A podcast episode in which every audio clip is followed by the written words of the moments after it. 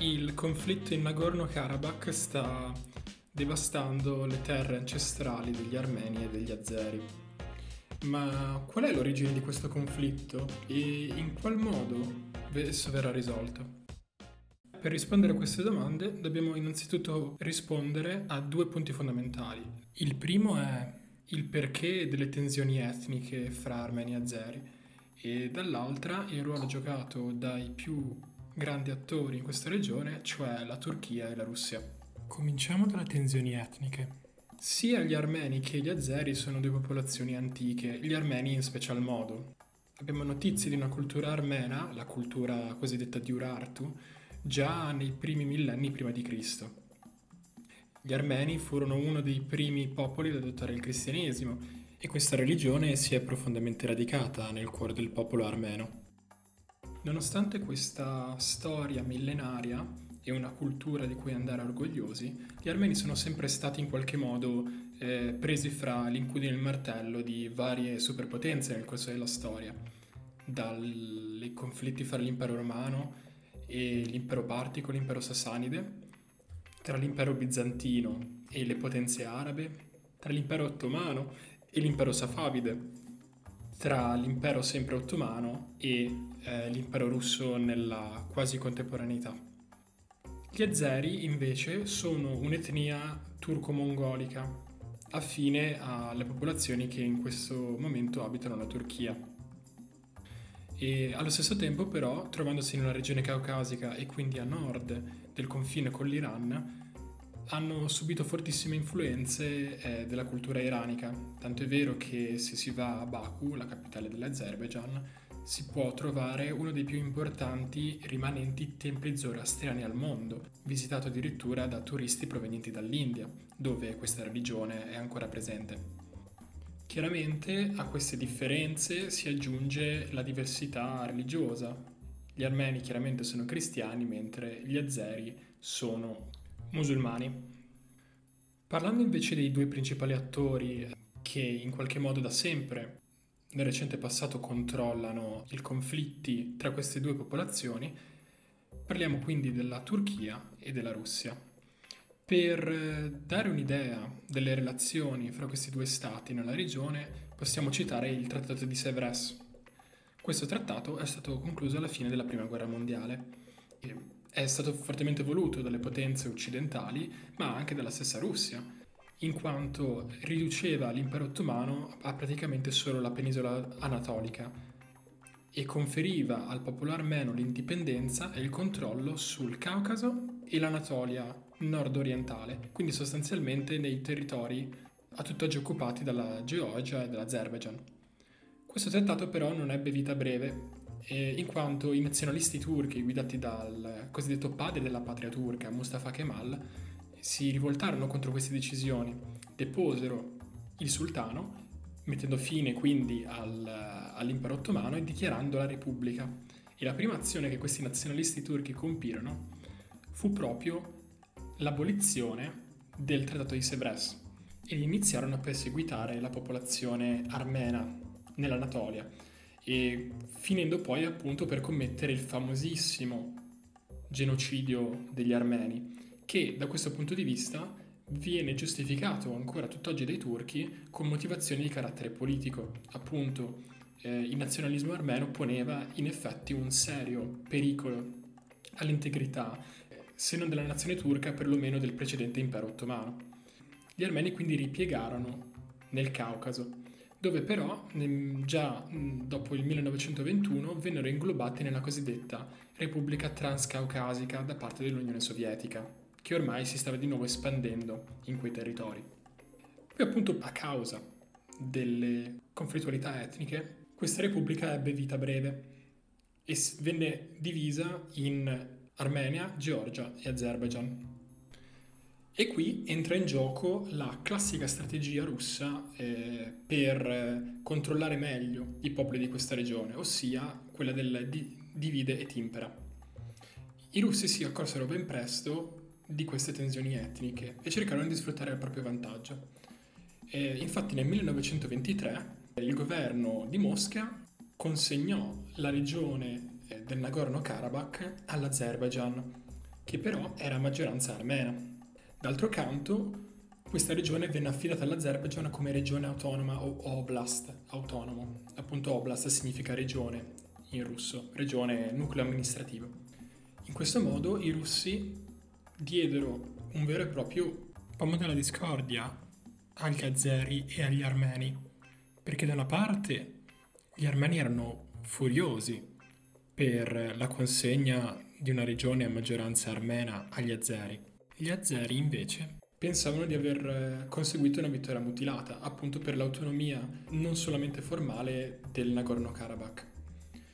Ci furono varie eh, tensioni durante tutto il XX secolo e un eh, cospicuo tentativo da parte degli azeri di azerizzare il Nagorno-Karabakh senza troppi successi. Però, fin quando il governo dell'Unione Sovietica rimase forte, queste tensioni non poterono veramente strinsecarsi.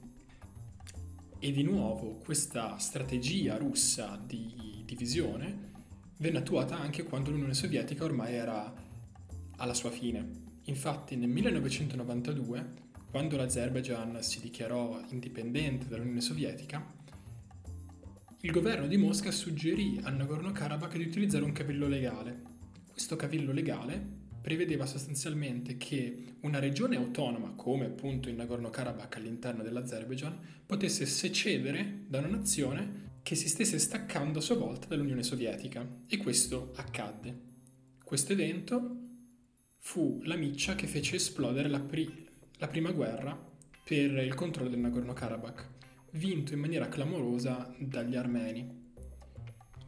Per comprendere questa vittoria schiacciante dobbiamo comprendere il sistema economico russo, che prevedeva che ogni componente della Confederazione Sovietica si occupasse della produzione di determinati beni.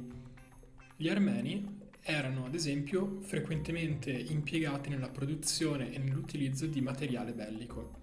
Questo derivava dalla reputazione antica ormai della bellicosità degli armeni fondata su una cultura che fin dalla, dalle sue origini aveva dovuto difendersi da nemici esterni e quindi era diventata effettivamente molto bellicosa. Eh, gli azeri non avevano ricevuto questo trattamento e non erano considerati dei militari affidabili e per questa ragione la maggior parte dell'equipaggiamento militare era degli armeni e questo ne determinò la vittoria chiaramente. Nell'era successiva alla dissoluzione dell'Unione Sovietica la Turchia assume progressivamente un ruolo di primo piano nella regione caucasica. Questo è dovuto al fatto che i turchi considerano gli azeri come dei fratelli minori, separati dalla madrepatria dalla nazione armena sostanzialmente. Soprattutto Erdogan e gli apparati turchi hanno un progetto di lungo periodo, cioè quello di riunificare tutte le popolazioni di etnia turco-mongolica presenti sulla superficie del globo. Chiaramente stiamo parlando di un progetto molto lungo e che soprattutto viene anche declinato in maniera pragmatica. Ad esempio la Turchia fa affari con la Cina e non dice nulla sui campi di concentramento per gli uiguri che sono effettivamente di etnia turca. Tuttavia nel Caucaso questo ha una fortissima valenza ideologica in quanto giustifica le frequenti esercitazioni militari che dalla primavera del 2020 l'Azerbaijan e la Turchia stanno conducendo in sincrono e che effettivamente preparavano allo scoppio della guerra nel Nagorno-Karabakh. D'altra parte abbiamo una Russia molto indebolita rispetto alle sue prestazioni in era sovietica che in questo periodo si può solamente limitare a mettere ancora più discordia fra i due contendenti per poi porsi come pacificatore. Ad esempio la Russia ha un contingente militare in Armenia e fa delle esercitazioni militari eh, in congiunzione con l'esercito armeno, ma dall'altra parte ha venduto equipaggiamento militare all'Azerbaijan effettivamente poi la Russia si trova in un grande imbarazzo in questo momento perché fa anche parte del gruppo Minsk, cioè il gruppo di cui fanno parte anche gli Stati Uniti, la Francia, l'Italia, eccetera, e che ehm, di solito media fra le due parti e si pone come interlocutore terzo per calmare le tensioni nella regione. effettivamente se la Russia si schierasse dall'una o dall'altra di questi contendenti non potrebbe poi giustificarsi appieno con gli altri collaboratori e in questo periodo essa non si può permettere affatto un conflitto con queste nazioni. La Turchia invece, che fa parte della Nato, nonostante la sua attività nel Medio Oriente eh, nell'ultimo periodo, ha ancora grandi dosi di fiducia da parte dell'establishment americano e in questo momento si pone come l'interlocutore più affidabile rispetto alla Russia. Effettivamente non dovremmo guardare il Nagorno-Karabakh come un conflitto puramente regionale, ma come uno degli ultimi tasselli nel difficile rapporto turco-russo. Entrambi i paesi hanno recentemente um, beneficiato di accordi, ad esempio economici, come il Turk Stream che coinvolga una grande quantità di gas russo attraverso il Mar Nero nei territori turchi. Hanno anche collaborato a livello militare, ad esempio la Turchia ha acquistato un arsenale di missili, di missili balistici, facendo tra l'altro infuriare anche gli apparati americani per questo, ma allo stesso tempo i due paesi hanno degli interessi confliggenti. Una piccola nota a margine, quegli stessi missili balistici acquistati dalla Turchia, dalla Russia, poi non sono ancora stati utilizzati nei fatti, visto che appunto la Turchia rimane un membro NATO. Un membro NATO che però persegue appunto degli interessi eh, indipendenti in Medio Oriente e spesso utilizza la collaborazione con le truppe russe per in realtà portare avanti una sua agenda, come ad esempio in Siria ad Idlib e in Libia con il sostegno diretto al governo di coalizione nazionale libico, mentre i russi dal canto loro risultano molto indeboliti proprio leggendo le loro azioni in Medio Oriente. Infatti i russi sono sulla retroguardia in Bielorussia e in Ucraina, che sono i loro principali territori attaccati alla loro madrepatria, ma allo stesso tempo sono in qualche modo costretti a ricercare un riconoscimento della comunità internazionale facendo da pacere nei conflitti medio orientali.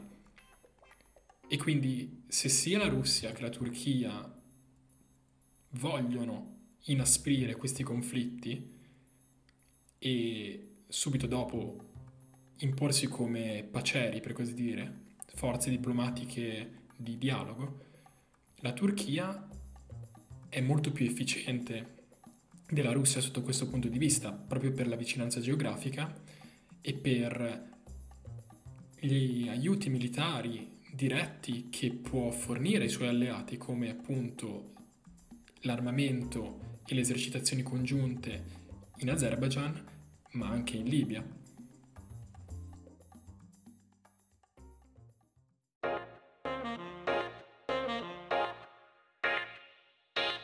Per questa ragione il conflitto in Nagorno-Karabakh mostra proprio questo revival della potenza turca e la debolezza strutturale ormai della Russia, un rapporto che probabilmente diverrà sempre più squilibrato fra le due parti a favore della potenza turca.